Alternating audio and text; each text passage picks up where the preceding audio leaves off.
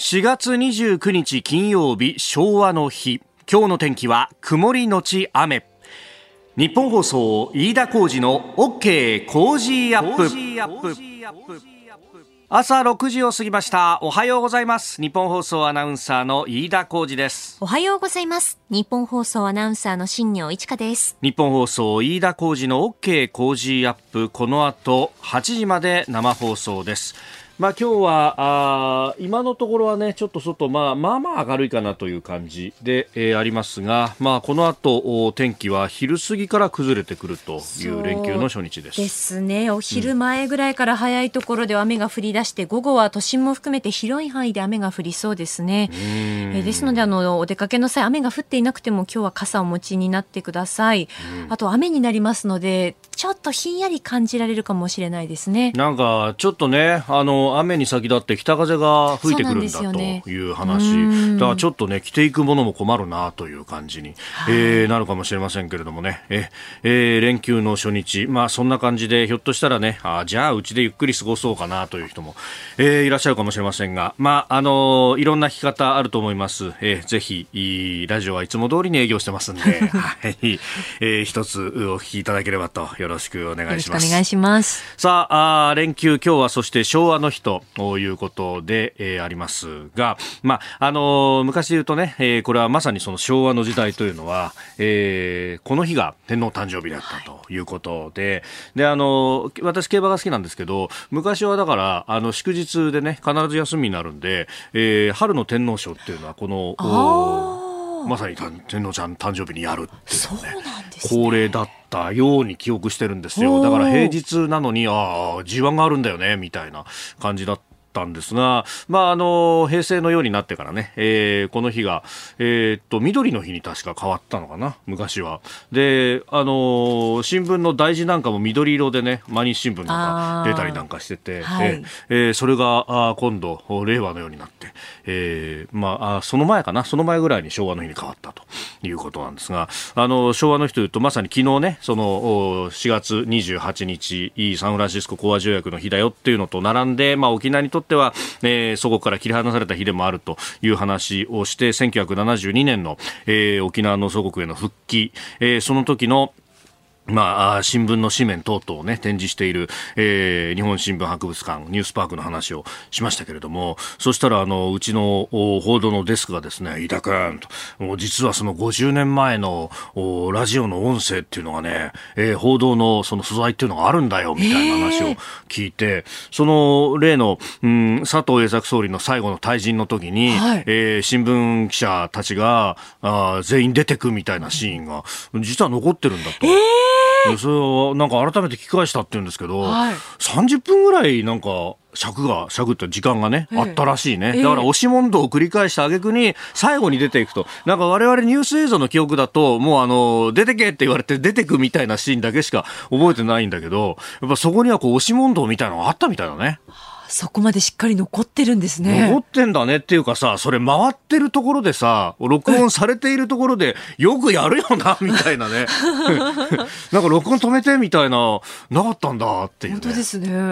そこも含めて全部見てもらいたいみたいなのがあったのかね、とかね。えー、いろんなことをこう思いますが、まあそういうね、アーカイブが実はこの会社にも残ってるんだっていうのがね、えー、えー、勤勉な人がいたもんだなと思うんですが、なんか折に触れてそういうのもね、えー、出していけたらいいよなという。聞きたいですね。そうだよね。なんか、それこそね、先週、あの、一之輔さんのハッピーに出た時に、あのー、ね、みんなの駆け出しの頃の、こう、音声みたいなもんね、はい、私の恥ずかしながら私の、えー、初泣きの声っていうのもオンエアしましたけど、やっぱこう喋り方とかも、その上柳さんのね、昔のこう、あれはおそらく研修時代だっておっしゃってましたけども、はい、ニュースの読み方とかっていうのを聞くと、あ、ちょっとこのニュースの読み方っていうのも違ってたんだなとかね。思いますよね。改めて思ったからね。なんか独特のぎこちなさだったりとか、緊張感っていうのが聞いてやっぱり伝わってきますよね。うん、で、やっぱあの、今は自然に近い喋りをニュースの原稿でも読みましょうねみたいなものが、こう言われたりなんかするけど、ね、昔はこう聞いてわかるようにニュースはニュースなんだっていう読み方をするんだっていう、うん。うん、昔はそういうふうに教わったんだよっていうのを聞いたこともあるんで、はい、あやっぱこれだけ違うんだなっていうね。えー、まあ、あの、いろいろね、さすがに、あの、この会社もそこそこの歴史があるというところで、えー、えー、1954年。だよね。だからもうあと2年もすると、開局、うちも70周年になるということで、まあ、そこそこアーカイブ残ってますんで、折に触れてね、そういうのも聞いていきたいなとも思います。あなたの声を届けますリスナーズオピニオン。この傾向ジアップはリスナーのあなた、コメンテーター、私、田新業アナウンサー、番組スタッフみんなで作り上げるニュース番組です。えー、ぜひメールやツイッターでご参加ください、えー、今朝のコメンテーターは番組初登場です。防衛研究所防衛政策研究室長の高橋杉雄さん。この後6時半過ぎからご登場です。えー、取り上げるニュース、まずはウクライナ避難民の支援のため自衛隊機派遣を閣議決定というニュースです。えー、それからニュース7時またぎ6時50分過ぎからですね、えー、7時をまたいでニュースを掘り下げてまいります、えー、ウクライナ情勢について今国連のグテレス事務総長がウクライナを訪問しているということでありますが一方で先ほど速報でですねその、えー、ウクライナ、えー、首都のキーウに、えー、ロシア軍がミサイルを撃ち込んだというようなことも出てきております、えー、そしておはようニュースネットワークのゾーンでは岸田総理昨日ですねドイツのショルツ首相と会談を行いました、え、そして総理は今日から、え、東南アジアとヨーロッパ歴訪の旅へと出かけます、え、さらに米韓合同軍事演習終了というニュース朝鮮半島情勢。そして、え、アメリカのバイデン大統領来月下旬に日本韓国を訪問するという日程が昨日正式にホワイトハウスから発表されました。首脳会談あるいはクアッドのね、首脳会合も開催ということであります。ここが気になるのコーナーです。スタジオ長官各紙が入ってきております。えー、今日は為替相場で一面作ってるところが多いんですよね。えー、朝日新聞一面、円安加速一時131円台、えー、日銀の金利抑制強化受けという見出しであります。えー、そして、えー、読売新聞は円急落一時131円台、日銀金利を抑え込み受け2002年4月以来ということです。足元円相場今は1ドル130円、えー、90銭付近で取引されているということで、まあ、依然130円台に乗っているぞというところであります。まあ、昨日あの日銀が金融政策決定会合をね、昨日、おとといと開きまして、そしてその後、黒田総裁の会見もありましたけれども、えー、政策が発表されて、まあ、この金融緩和を続けるんだということ、そして、まあ、物価見通しも1.9%に上げるぞということが出てき、えー、ています。まあ、その辺で、えー、あこのまま日銀は緩和を続けるでアメリカは利上げがあるということになると、うん、あの円を借りてそしてドルに変えてといういわゆる円キャリートレードというものもねあこれで利材が結構出るじゃないかというようなことで、えー、この円安がまあ加速すると、まあ、思惑から実際に加速したという形になったというところです。まあ、一方でこれ分析記事もねいろいろすでに出てますけれども、えー、日経新聞などはそうは言っても昔と違って、えー、輸出企業もそんなに多くないからあさほど輸出型企業も恩恵が薄れているんだという記事を総合面に、えー、書いております。で、むしろ家計やああるいは内需型の企業にとっては重荷になるんじゃないかというようなことも言われておりまして、このですね、記事、日経の3面の総合2面にですね、えー、家計負担年6万円増、えー、原油高1ドル130円で試算、輸出型企業薄れる恩恵という記事が出てるんですけれどもね、えー、ここにですね、あの、まあ、それだけ家計に非常に幸せが来るということで、えー、低所得層では14年に実施した3%の消費増税と同様の負担と分析するという、あの、みずほリサーチテクノロジーズの方の、えー、試算を引いているんですけれども、いや、だったら消費増税の時もこうやって影響が出るぞって言えよって話で、あの時はなんか上げろ上げろ上げろの大合唱だったのに、こういう時だけ家計の負担がとかいうのはあまりにも卑怯ではないかと。まあ私は素朴に思ったりもするんですが、一方で思うのがですね、この輸出、輸出型企業を薄れる恩恵というところも、またあってですね、これなんで薄れる恩恵というふうに書くかっていうと、あの、今までだったら日本で作ってそれを輸出してたんで、えー、こうやって為替が安く触れると、円安に触れるとですね、円換算で、えー、売った、あの、額というものが増えるぞということで恩恵があったと言われるんですが、で、えー、この記事の中にもあるんですけど、今は現地で作って、現地の通貨で、え、部品を買ったりなんかして、で、え、現地で売るから、え、全部円を返さないので、え、恩恵が薄れるんだっていうことをやるんですけれども、これ、あの、同じ企業の中でやってるんで、それ、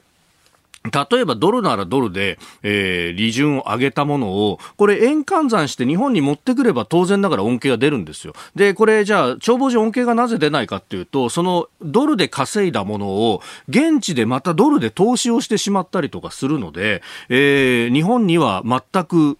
還元されないというところの問題点が一つあると。で、まあ、これは企業としては、あの、その方が利益が出るからそうするんだと言われてしまえば元も子もないんですけれども、結局それは日本本で内需がかなり冷え込んでしまっているので、日本に投資したところで大してメリットないから海外の方が人件費も安い、そっちの方がいいよね、みたいなことが続いていると。で、これ、あの、先進各国結構いろいろここに頭を痛めてるところもあって、それこそアメリカなんかもですね、えー、どんどんと自分のところの企業が海外に投資をしてしまって、それが還元されないと。これまさにトランプさんがそれを言ってですね、で、えー、アメリカに、えー、雇用も製造も戻すんだみたいなね、えー、ことをやったわけでありますけれども、あのー、これもっともっと前に例えばブッシュジュニアの時代にですね、あのやっぱりその時も外にいっぱい蓄えた多国籍企業のお金っていうものをアメリカに戻そうということで、えーかなり税優遇をやってですね、で、1年なら1年で期間切って、この間に、に、あの、アメリカに戻してくれれば、えー、恩恵もあるよと。で、それを国内に投資して、設備投資とかしてくれれば、恩恵があるよっていうようなですね、えー、政策をやって、で、えー、結構お金が戻ってきたということがあるんですが、日本だって同じようなことできないんじゃないのかと。なんか、こう、ね、金融政策の話ばっかりしますけれども、いや、それだけじゃなくって、これ政府としてやれることが実はいっぱいあるんじゃないのかということそして、えー、それやると国内でも投資が戻ってきて雇用が戻ってきたりしたら結構万々歳なんじゃないのと思うんですが、うん、やりたがらないですよね。そういう税優遇とか税金を負ける的なことっていうのは。この時間からコメンテーターの方々にご登場いただきます。えー、今朝は番組初登場です。えー、防衛研究所防衛政策研究室長高橋杉雄さんです。おはようございます。おはようございます。よろしくお願いします。よろしくお願いします。朝早くからありがとうございます。はい、こちらこそ。もうあの様々なメディアで見ない日はないというここ1ヶ月本当テレビラジオなどご出演切らしたことはない。とね、えー、そうですね、多分1日か2日ぐらいですね。はい、はいあのね、あの、高橋さん、1972年の生まれで、ご専門があ国際安全保障論、現代軍事戦略論、日米関係論などというところでありますが、この防衛研究所っていう、はい、所属されている研究機関、これ、どういうものなんですか？あの、まあ、防衛省自衛隊の中で、はい、まあ、研究と教育と国際交流といった、まあ、3つぐらいの、あと情報発信か、まあ、4つぐらいのあの仕事があってですね、はいで、まあ、もともと、その、自衛隊の中での一番高いレベルの教育をする、あの、ところで、まあ、いわゆる国防大学に相当する組織です。はい。各国の国防大学そうですね。で、えっと、まあ、その教育のためにやっぱ研究も必要なので研究もしますし、はい。あのその諸外国の国防大学との交流もありますし、まあ、あとここ20年ぐらいですかね、その私たちが作っている東アジア戦略外観といったような年次報告書があるんですけれども、はい、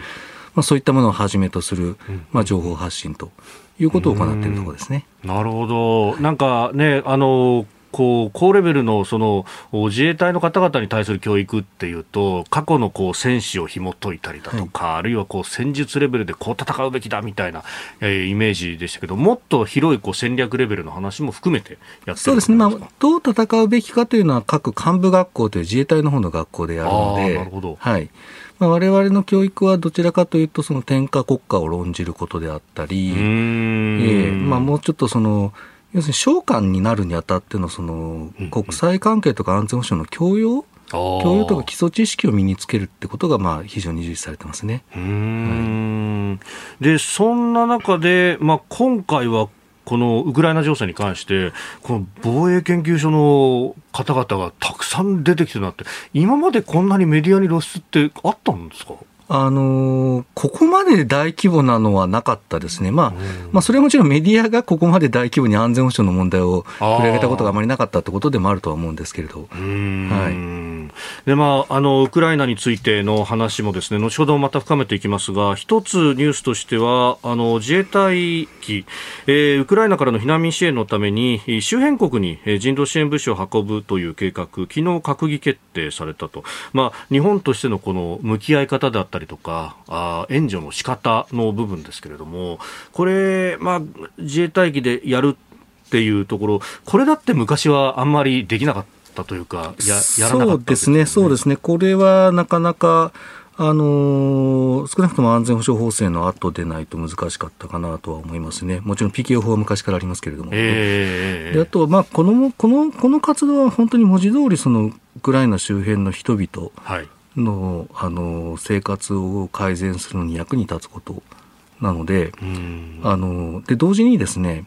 そのやっぱり C130 とか輸送機とか、はい、あのあるいは装備品をあの持っていくってものすごく大変な作業なんですよ。あのでも先ほど私のことを紹介していただきましたけれども、はい、でもこの作業のために文字通り徹夜してさ徹夜してる自衛官や事務官が多分100ぐらいの単位でいるはずで、あのまああのなんていうんですかね、そういう人のための、そういう人にに対しても、まあ、応援していただければなと。私は思います。やっぱあの小牧基地から出発していくシーンっていうのはよく出ますけど、はい、あそこに向けてで、はい、物を全部詰め込んで、はい、えー、人も確保してでこう航路をどうやるとか、はい、燃料どうするとかって、全部その路地を固めていく人たちがいるわけですよね。あとね法律上の整理あの内閣法制局との関係あと諸外国との調整、本当に文字通り徹夜作業になるので、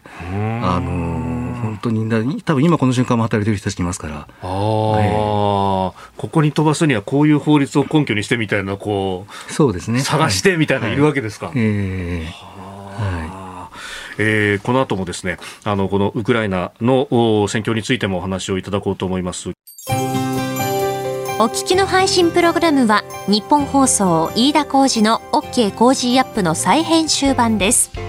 ポッドキャスト YouTube でお聞きのあなた。通勤や移動中に最新ニュースを押さえておきたい方。放送内容を少しでも早く知りたい方。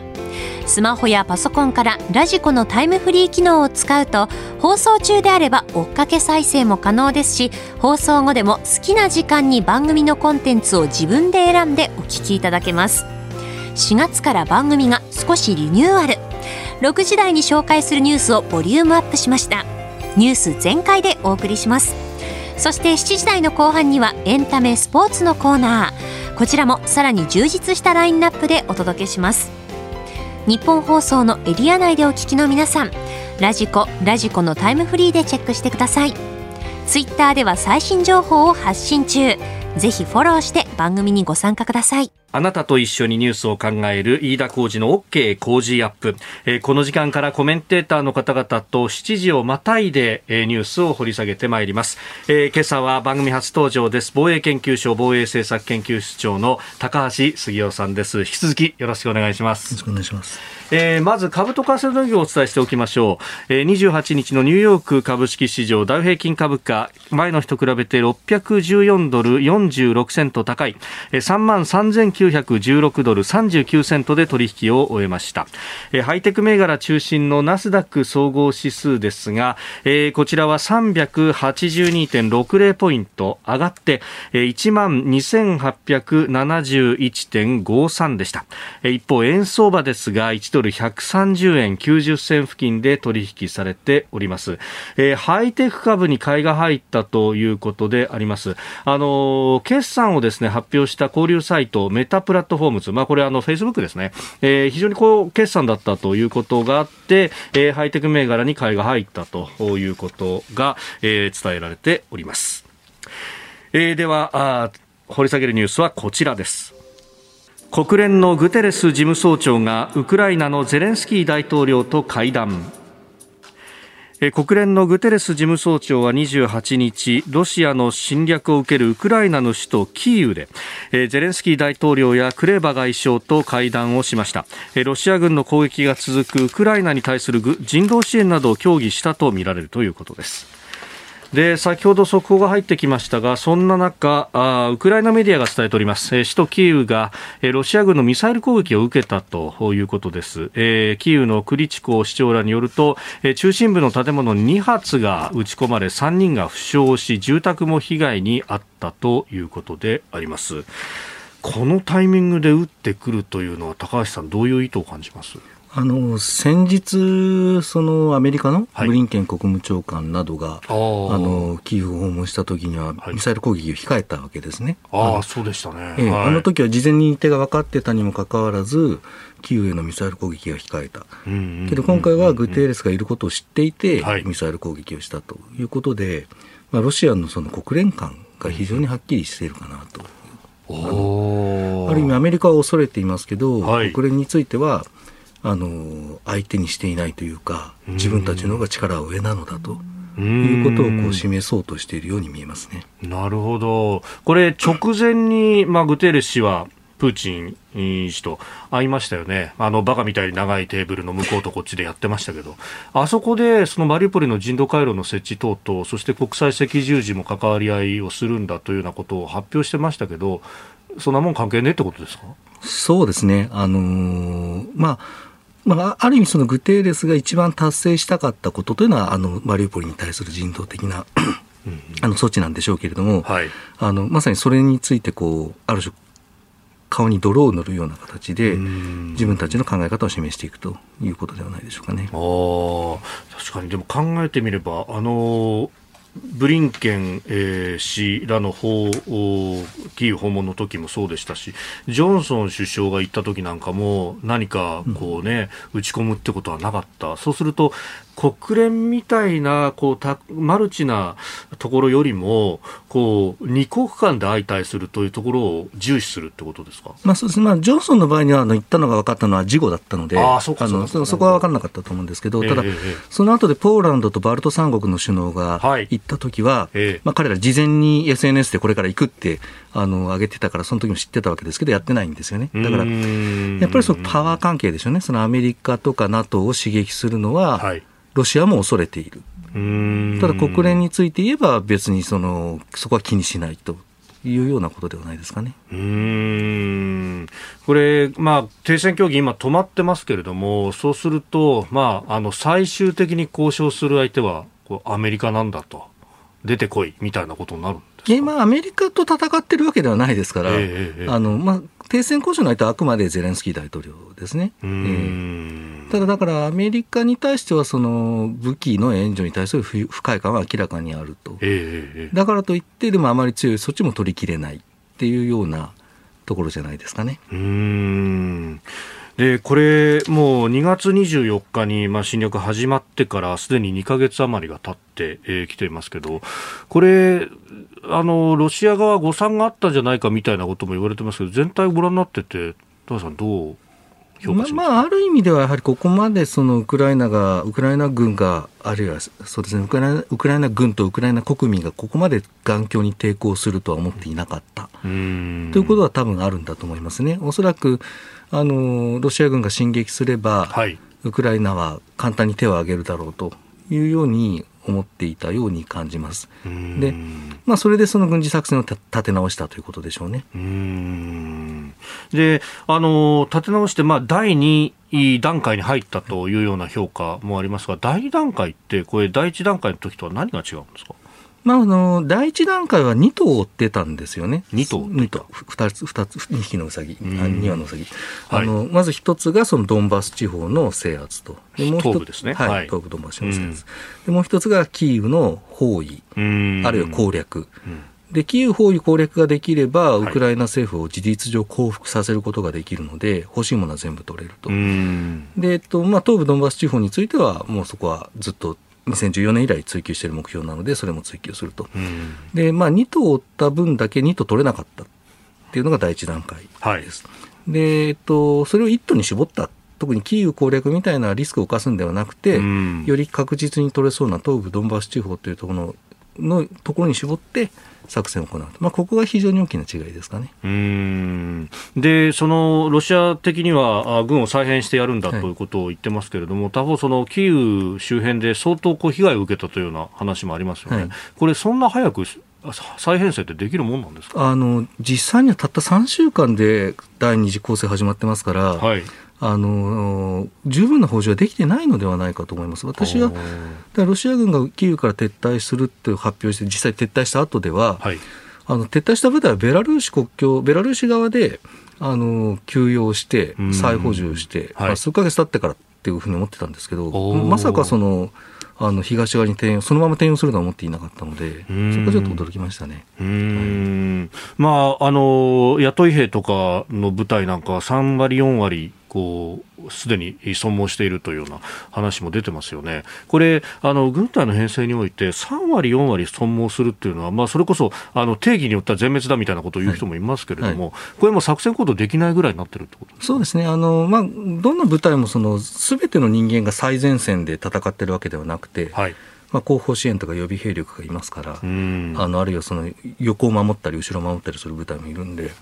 あの3割、4割っていうのは最前線で戦っている部隊はほぼ事実上本当にいなくなったっていうぐらいの数字になりますね。うん、これっていうのはその特に陸戦に関してはロシア強いと言われてたけれどもそんなこともなかったってことなんですか？まあそうですね思ってたほどではなかった。まあ同情する点も多分あって、えっとまあ、ロシア軍もチェチェンなどからの教訓でその部隊の単位を小さくしてたんですよね。その大規模な戦車戦よりも、うんうん、あのもっともっと小さい戦いを念頭に置いてたんで。あのロシア軍の編成についてのお話を先ほどありました、そのチェチェンだとかを教訓にして単位を小さくしていたというお話がありました。えこれっていうのはその、まあ、あのチェチェンだとか、あるいはもうアフガンとかもそうかもしれませんが、ロシア側のこうイメージとしてはテロ掃討戦という位置づけであったわけですよね、その辺が影響してるんですか、まあ、そうですね、もともと冷戦期は例えば1個師団、例えば2万人とか3万人を一つの単位として戦うっていう戦闘がイメージされてたわけですけれども、ロシアで言えばチェチェン、アメリカで言えばイラク、アフガニスタンのあの秩序秩序維持作戦みたいなものは、そう2万人が単位だとでかすぎるんですよね。あそうか。正規軍対正規軍でどんとぶつかるじゃないわけですよね。はいでそのロシアの場合、アメリカの場合は旅団単位で、あのまあ、1万人以下。で、えっと、ロシアの場合には大体、その800人単位ぐらいの,、あのあの小グループを中心にするように変えて、はい。でまあ、実は NATO はそのああの大体単位にロシアが編編成し直したことで、その大体規模の火力で NATO が劣勢に立つって危機感がすごくあったんですけど、はい、あのただ、まあ、やはり800人を基本単位にしたことで、はい、ウクライナはそういう編成の会やってないんですよね。その非常に重い部隊であるウクライナ軍と戦う上で、今、意外な劣勢を強いられたと、まあ、これはただ将来の戦争を予測することがそれだけ難しいってことではあるんですけどね。なるほど、まさかこの21世紀に20世紀型のこう、どーんと正規軍が数で押してくるみたいな戦闘が起こりうるのかと。いやそれロシア軍自体も思ってなかったってことですね、面白いのは。あの兵隊が行き届かなかったみたいな話が、うん、あの初期、1か月ぐらいのところで出てきましたけれども、あの辺っていうのは、その編成単位と関係ありますか？あのまあ、そこはそれだけではないと思いますね、甘く見てたみたいな甘く見てたってところが大きいんではないかと思いますね、あと、えー、そうですね、はい、うん。でこの第2段階に入ってというところなんですが、あの昨日一昨日あたりからちょっと言われ出したのが、モルドバというウクライナの,、まあ、あの東側にあるルーマニアとの間に位置する国、えあ西側ん？あ西側ですね、ごめんなさい、ごめんなさい、西側ですね、えー、ルーマニアとの間に位置する国、ここのウクライナとの国境付近の沿ドニニエストル共和国というふうに自称している、えー、ところ。あの、ここに向けて西にどんどん進軍するんであるということをロシアが言ってたりしますよね。で、ここまで行っちゃうと、ウクライナの国家への出口完全に塞がるってことにもなりますが、本当にできるんですか？いや、それは今のドンバスの戦い次第ですね。そのドンバスの戦いで勝てば、はい、勝ってかつウクライナ軍をかなり撃破することができれば、まあ、その後また部隊を再編して、南部のそのミコライオデーサ、からカラエンドニエストルというか、はい、モルドバへの侵攻っていうのは可能になると思いますけど、あのドンバスで勝てなければそれは事実上不可能なので、まあ、むしろその実際に狙うというよりは、はい、そこで騒ぎを起こしてウクライナ側の注意とか兵力を引きつけていくっていうのが主要な目的ではないかと思いますね。陽動的な感じ。そうですね。はい。うんウクライナ側としては当然こう押し返そうとする、はい、特にその東部のドンバスも含めて取り返そうとする可能性としてはありますか？まあこの戦い次第ですね。この戦いで勝てれば、あの十分そのあの押し戻していく可能性というのは出てくるんで、はい、これ、押し戻していくということになると、はい、まあ、逆に言うとロシアは追い詰められると、はい、追い詰められたときにその化学兵器であるとか、核兵器を使うんじゃないかということが今、まことしやかに言われてますけれども、ここに手をかけるっていうのは、まあ、これはまあプーチン氏の気持ち次第なのかもしれませんが。あのー、そうなんです。そこはもうプーチン大統領次第なんですよね。その、えっと、核兵器の使用あるいは化学兵器の使用というのは文字通り文字通り最高指導者が判断するのであの理屈理屈じゃないというかこう理論じゃなくて、あの最後のそのそのその瞬間に立たされたプーチン大統領の人格であり能力であり責任感でありっていったものがすべて問われた上で答えが出てくる。えー、ななのでちょっとそ外からああだこうだ可能性をこう客観的に評価するのはちょっと難しいんですよね。ここが、だから抑止論って、その前段階で使わせないようにどうするっていうところですけど、はい、最終局面に立たされると、そのこうレベルにいってしまうわけです。そうですね。こ、これだけ面白いもので、これだけ技術が進み、はい、社会がこう機能的に分化している時代でも、うんうん、最後の最後は人間が決めるんですよ、そこで。そうすると、まあ、前々からこう使う時のロジックの研究って、ロシアはいろいろやってきたわけですよね。はい、そこの部分も含めて、プーチン氏がどう判断するか。そうですね。はい。そこで使う判断もあるし、逆もあり得るっていうことですかね。はい。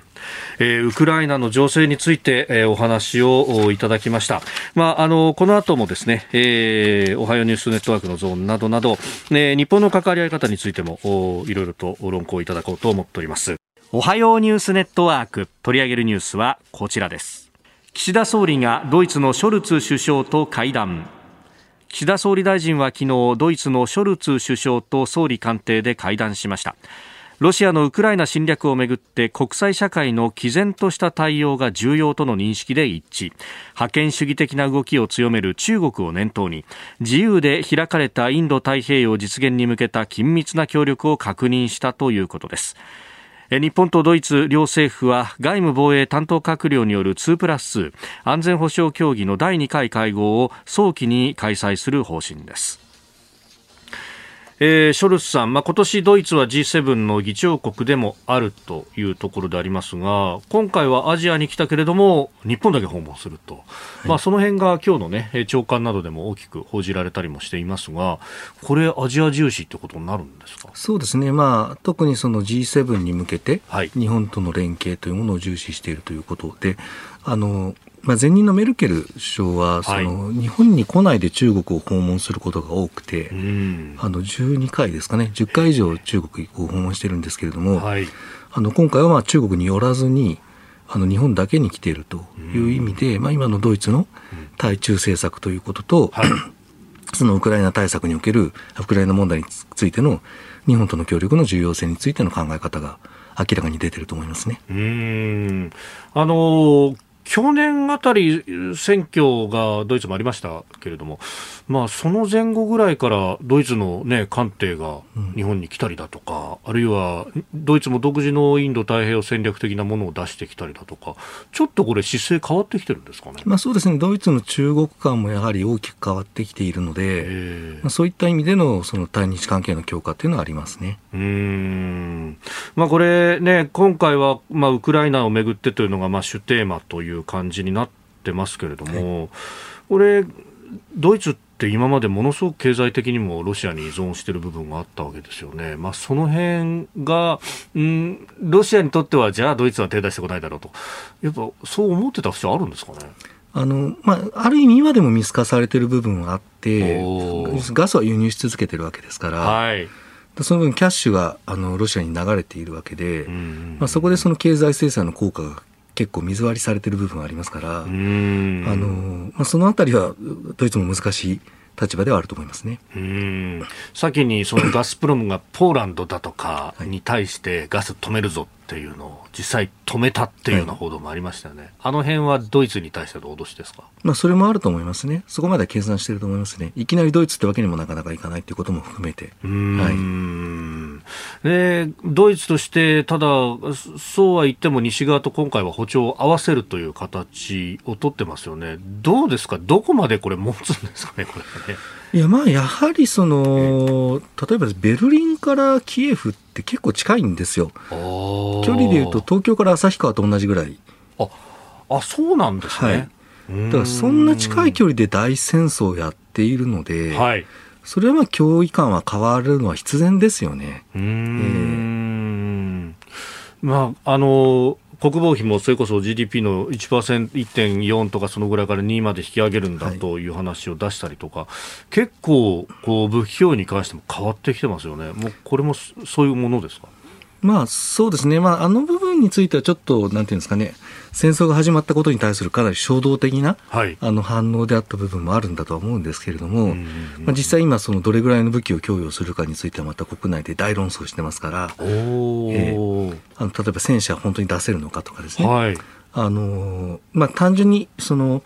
単純にすぐに変わるわけではないと思うんですけれども、えー、やはりこうある意味こう方向転換が始まったということは言えるんだと思いますね。うん。これあのヨーロッパ全体として も、まあ、今までは、うんまあ、EU を、まあ、拡大しながら、まあ、集団で仲良くやっていこうねっていうようなところであったわけですけれども、これ、安全保障観とかもまただいぶ変わってきますか、まあ、その NATO の拡大、EU の拡大、あるいは OSC などを通じたその多国間の協力というものの一つのやっぱり大きなテーマはロシアをどうするか、ロシアの将来をどう変えていくかってことだったと思うんですけど、はい、まあ、それは結局うまくいかなかったことが分かったわけですね、今回の戦争で。はい、でそうなると、まあ、この戦争でロシアが決定的に負けて、ええその民主化民主的民主的な革命が起こるようなことがない限りは、うん、まあ、ある意味その冷戦2.0と呼ばれるような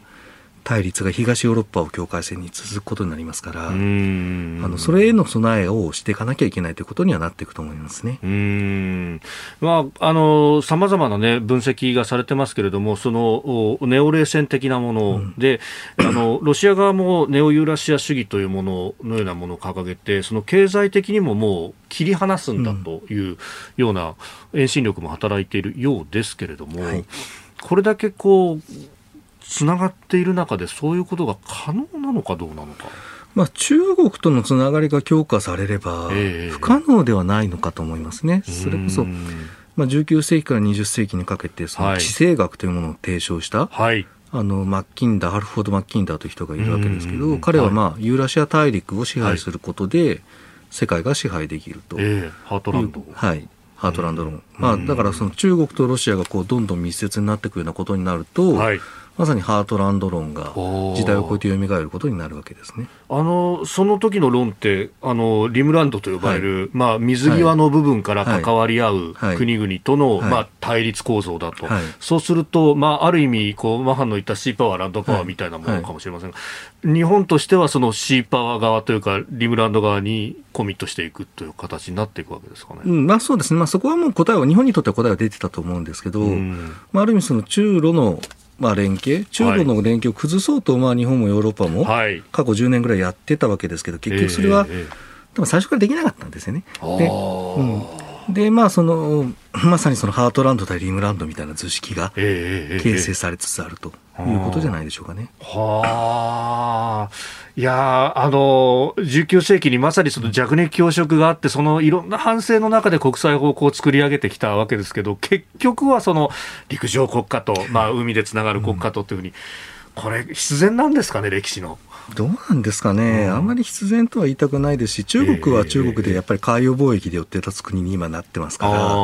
中国自体がそのある種、両性的な性格は持ってるんですけれども、はい、やっぱりただ地理的要因が大きいんでしょうね。うん。ただ、プーチン大統領がこの決断をしなければ、ロシアはやっぱり複数の道があり得て、はい、より西ヨーロッパと近づく選択もあったわけですけど、彼ら選ばなかったわけですから、あのまあ、宿命論ではないような気がしますね。なるほど、はい、まあ、確かに NATO にしろ、うん、あるいは EU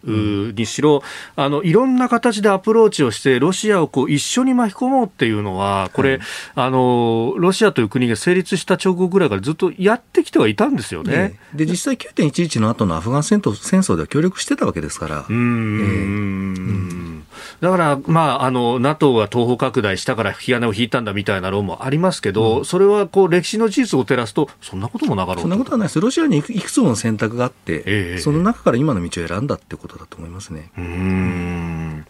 さあ、そしてもう一つ用意していたニュースが、えー、岸田総理が今日から東南アジアとヨーロッパを歴訪するというところであります。えー、5月6日までの日程でインドネシア、ベトナム、タイ、えー、そしてイタリア、イギリスと訪問していくということでありますが、このやっぱり ASEAN 各国と意思疎通を図っていくというのは大事ですか？そうですね、それはその対中政策、あるいは経済安全保障も関わりますし、えーはい、あとやはり、まあ、ウクライナ問題について、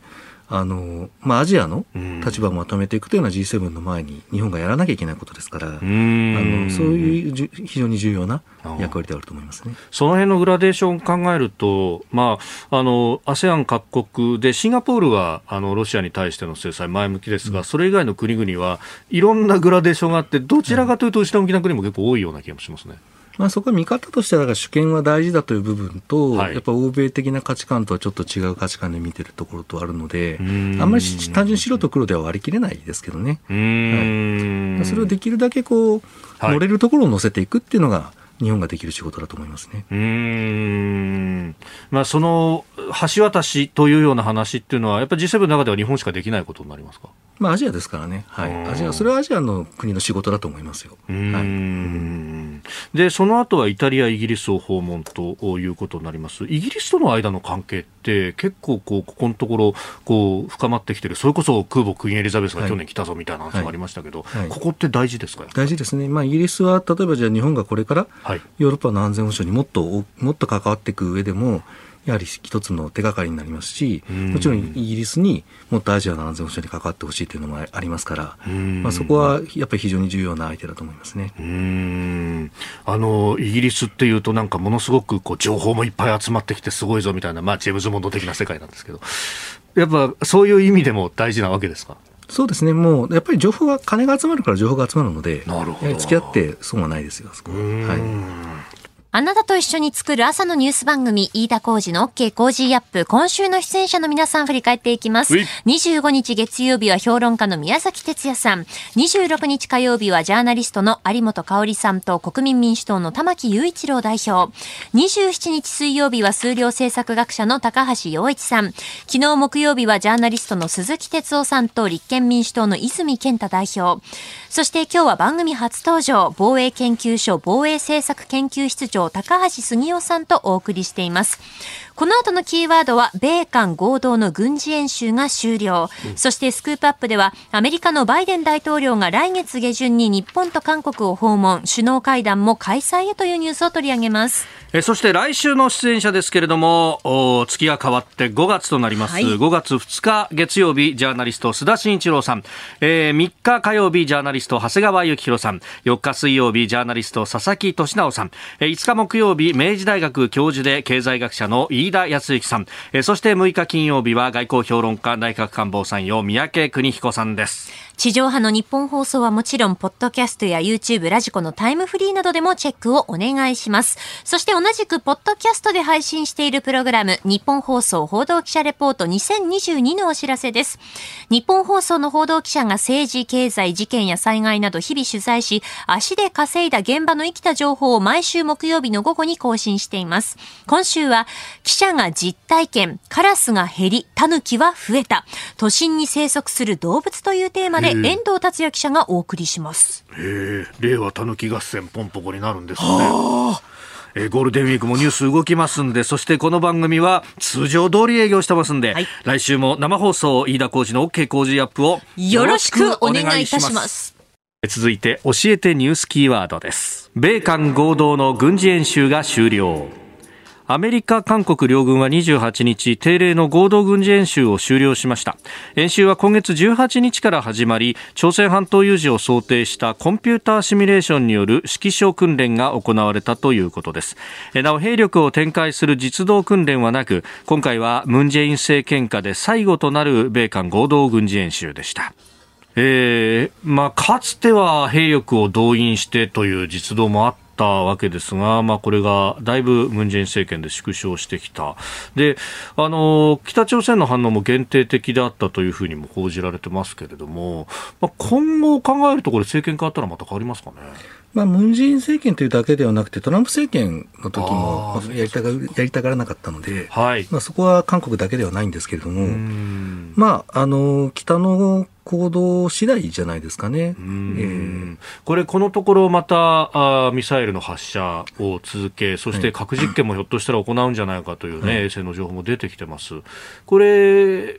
まあ、可能性を今ここで言ってもまあ難しいかもしれないですけど、例の軍事パレードとかご覧になっていてもどうですか、いろいろ変わってきてます？軍事パレードでやはり目を引いたのは、そのミサイル戦力の充実ぶりですね、はい、そのテル発射発射用のトレーラーの数を含めて、はい、移動式の発射台ってやつですか、はい、あのやっぱり最後をミサイルでくくるあ締めくくるみたいな演出を含めて、まあ、そのやっぱりミサイル戦力というのが今の北朝鮮の中心なんだということが、非常によくアピールされてましたね。うん。あのさっきのその発射でも、まあ、かなり高く撃って、本来であればこれが1万キロ超えてアメリカ本土まで届くぞみたいな話もありましたけど、その精度みたいなものっていうのも、これ、確実に向上してますか、まあ、長距離ミサイルは核ミサイルであれば、そんなに精度は必要ないんですよね。その都市に向かって核攻撃をするということであれば、はい。そこ10キロぐらいずれても何の問題もないので、あのおそらく北の場合は都市攻撃を考えてますから、はい、届けばいい、ある程度の範囲に届けばいいってことだと思いますね。うん。これ一方で、まあ、それだけじゃなくてこう短いミサイルであるとかその軌道が変化するものとか、も持ってますよね。はい、日本もまあ、当然狙われてるわけです、ね、まあ、北朝鮮の考え方は、おそらく3段階で核抑止力を持ちたい、3段階、はい、まず在韓米軍に対するもの、はい、で在日米軍に対するもの、でアメリカ本土に対するものっていうところですから、まあ、それに合わせてミサイル整備してるんですよね。うん。その、まあ、3段階があって、これ、まず第一段階としては在韓米軍向けということになりますか、はい、そうですね、その在韓米軍のサードをミサイル防衛を突破するような、はい、まあ、極超音速兵器を整備していくということですね。はい、えそこの部分で第一段階として、まあ、これどう事態が緊張するのかによるかもしれませんけれども、戦術核的なものを使ってくるという可能性も考えられます使うというかあの、これから準備していくっていう、えー、まあ、特に韓国軍に対する通常戦力の劣勢というのがまた一つ大きな問題ですから、その米軍の下ですね、あのその韓国軍に対する通常戦力の劣勢を相殺する、あれを補う、あるいは挽回するために、戦術核を整備するためのまあ、実験といったことは十分に考えられると思いますね、はい、さっきの演説でもそういうものを示唆したんじゃないかというような話がありましたが。そうですね。はい、はい。そこがちょっと懸念されるところですね、はい、その次の段階として、じゃあ、在日米軍、日本を狙ってということになってきますか、うん、というよりも、今、北がやってることは、どちらかというと、米本土の方を先にややろうとしてる感じはしますけどね、はい。まあ、常に日本には届くミサイルありますから。あはい今朝のコメンテーターは防衛研究所防衛政策研究室長高橋杉雄さんです。引き続きよろしくお願いします。よろしくお願いします。続いてここだけニューススクープアップです。この時間最後のニュースをスクープアップ。アメリカのバイデン大統領が来月下旬に日本と韓国を訪問。首脳会談も開催へアメリカホワイトハウスは27日バイデン大統領が来月5月20日から24日に日本と韓国を訪れると発表しました。大統領就任後初めてのアジア訪問となります。日本政府によりますと来月22日から24日は日本に滞在。23日に岸田総理大臣と日米首脳会談を行い24日に東京で開かれる日米豪印4カ国の協力枠組みクアッドの首脳会合に出席するとのことです。この24日のクアッドに関しては、米印の首脳オンライン会談の中で、えー、ポロッと出てきていた話でもありましたが、正式に出てきたということで、えー、あります。まあ、依然としてこのアメリカにとっては東アジア、インド太平洋地域というのがファーストプライオリティであることは、これ、間違いないですか？そうですね、あの引き続きそのさ最も重要なまあ、脅威というか競争相手は中国であるということは明らかにしてますから、あのそのそのその優先順位は変わらないということは示されると思いますね。うん。まあ、韓国は政権が変わるということで、まあ、政権が変わって、もう本当すぐのタイミングで訪問という、まあ、これもその中国に対するメッセージになっていくわけですかね。まあ、ありますし、北朝鮮に対するものもありますし、まあ、こういうこと言ったらなんですけど、やはり保守政権の方がアメリカとしてはやりやすいっていうところもあるとは思いますね。あで、まあ、バイデンさんね、なかなか対面でこの岸田さんとの首脳会談っていうのが、やれそうでやれなかったわけですけれども、まあ、今回ここでやると。話すことというのは、これ、まあ、菅さんとやったときに台湾海峡についての具体的な話がありましたけれども、はい、その辺を踏襲という形になるんですかね、まあ、台湾もありますし、はい、もちろんその中もっと幅広い中国政策、はい、その経済安全保障を含めたものもありますし、もちろんウクライナもありますから、話すべきことはいっぱいありますね。うん。で、そこのまあ台湾の話も含めてなんですが、その台湾の世論調査でアメリカがコミットしてくれないんじゃないかっていうのが5割を超えてきていると、で実際、そのウクライナに対しても最初に兵を出さないよって言ってしまっ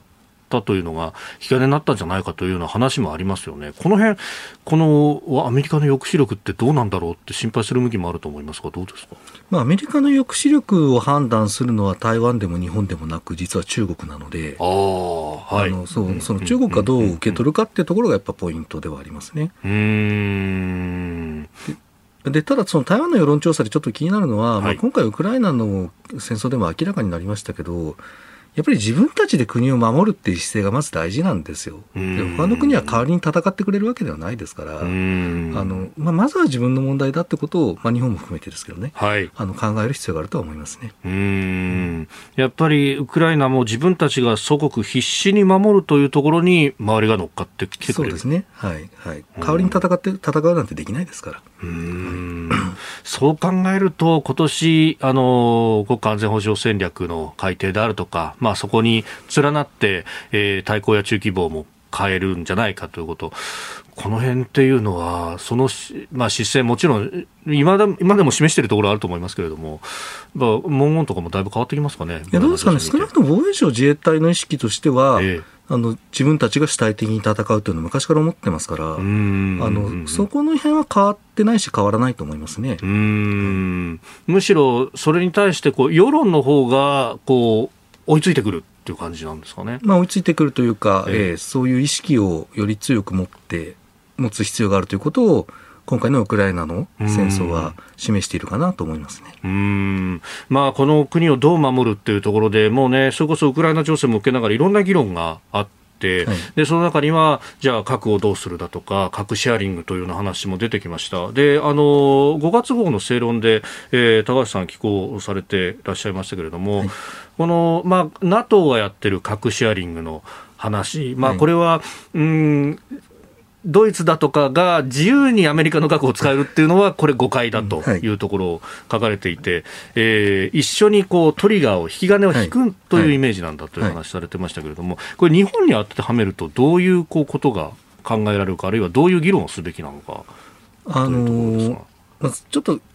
確たることはお答えしにくいんですけど、えー、あのまず一つはその拡大抑止の非常に重要な要素は、うんその同盟国国民が安心するということなんです。で、何をすれば安心するかっていうのは客観的な基準はないんですよね。うん、お気持ちですもんね。そうです。ね、まあ、はい、いわゆる安全安心の方ですから。はい、だから、それ何をすれば安心するのかってことはまさに国民自身が自分の問題として議論をして、何が、何が必要かってことをなんていうか示していくというか、あの、コンセンサスを作っていかないと、はい、これその専門家が理屈で判断する問題ではないので、あのそういうことを議論してほしいなと思いますね。むしろじゃあそうすると議論をするっていうこともそうですけど、はい、それを国民に向けてどう広報していくかみたいなところも含めるっていう、ね、まあそうですね、正しい情報に基づいて何が必要かということを、日本人自身の問題として考えてほしいっていうことですかね。はい、まあ、よくその、ね、あの安保5条の尖閣適用について毎回こう確認をすると、うん、アメリカ守ってくれるぞってちゃんと言ってるだろうみたいなところも、がよくこう報道されたりもしますけど、はい、その前段階として我々でこれだけ備えてるんだから安心なんだよっていうのも含めて必要。そうですね。はい。うんその上でアメリカがいてで、核兵器もあるぞっていう。はい、はい株の傘の論になってくる、はいはい、そういうことだと思います。うん。だからそうすると、その核共有の話から、さらにこう一歩進めると核兵器を自分たちで持つ話になるんだみたいな、えー、だからだめなんだっていう批判もありますけど、これ、全く別の話ですね、別の話ですね、だってあのヨーロッパで核共有やってる5か国は別に自分で核兵器持とうとしてないわけですから、うん。その核共有が核保核保有に行くっていうのは、経験的にも間違ってますよね。うん、はい、それはあの我々としてどうこう守るか抑止力を構築するかっていうのの、まあ、全く離れた2つのオプションみたいなふうに考えた方がいい。えっと、違う話、そうですね、違う話ですね。あのー、ええ。うんうんまあ、その辺ね、あのー、5月号の正論に、えー、寄稿もされてますんで、えー、お読みいただければとも思います。あなたと一緒に作る朝のニュース番組、飯田浩司の OK! Cozy up!。ニッポン放送の放送エリア外でお聞きのあなたそして海外でお聞きのあなた。今朝もポッドキャスト YouTube でご愛聴いただきましてありがとうございました。飯田浩司の OK! Cozy up!。東京有楽町ニッポン放送で月曜日から金曜日朝6時から8時まで生放送でお送りしています。番組ホームページでは登場いただくコメンテーターのラインナップや放送内容の原稿化された記事など情報盛りだくさんです。また公式ツイッターでは平日は毎日最新情報を配信中。ぜひチェックしてみてください。そしてもう一つ飯田浩司アナウンサーが「夕刊フジ」で毎週火曜日に連載中。飯田浩二の「そこまで言うか」こちらもぜひご覧になってください。忙しい朝そして移動中。ニュースを少し深く知りたい時。ぜひ AM、FM、ラジコはもちろん日本放送のポッドキャスト YouTube でお楽しみください。